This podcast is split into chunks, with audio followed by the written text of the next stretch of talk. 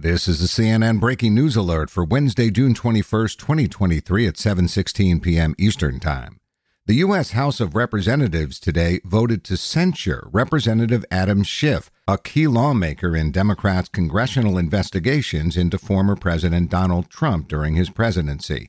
The vote was 213 to 209 along party lines. The resolution accuses Schiff of misleading the American people while pursuing the congressional investigation into Russia and the Trump campaign as the then chairman of the House Intelligence Committee and for actions Schiff took leading up to the former president's first impeachment. Schiff has dismissed the allegations as false and defamatory.